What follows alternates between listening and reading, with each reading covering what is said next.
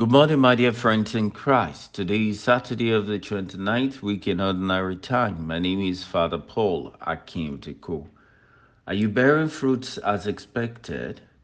Today in the Gospel, there were some present at the very time who told him of the Galileans whose blood Pilate had mingled with their sacrifices.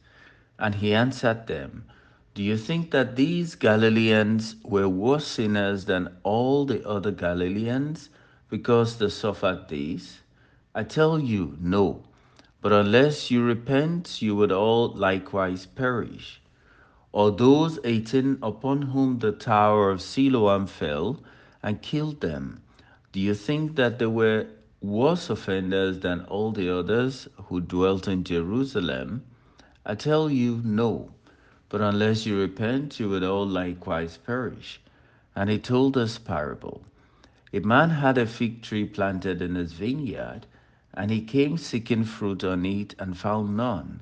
And he said to the vine dresser, Lo, these three years I have come seeking fruit on this fig tree, and I find none. Cut it down. Why should it use up the ground? And he answered him, Let it alone, sir this year also till I dig about it and put on manure. And if it bears fruit next year, well and good. But if not, you can cut it down. Luke chapter 13, verses 1 through 9. Dear friends, three things come to mind as we read the gospel today.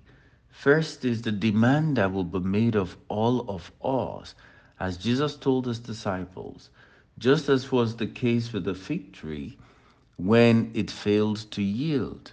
The owner said, Lo, these three years I have come seeking fruit on this fig tree, and I find none. Cut it down. Why should it use up the ground? Second thing is the possibility of intercession.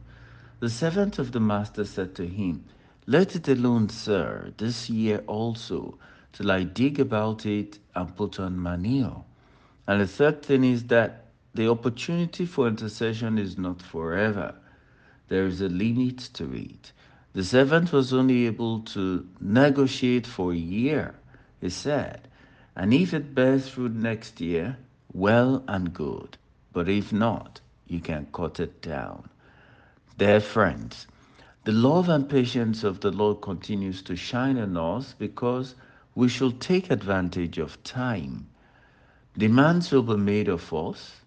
All the angels and our Mother Mary are interceding for us. We need to respond now. As the week comes to an end, let us ask for the grace to make the best of now that we have, that the grace of God may lead us to begin to bear fruit. God bless you.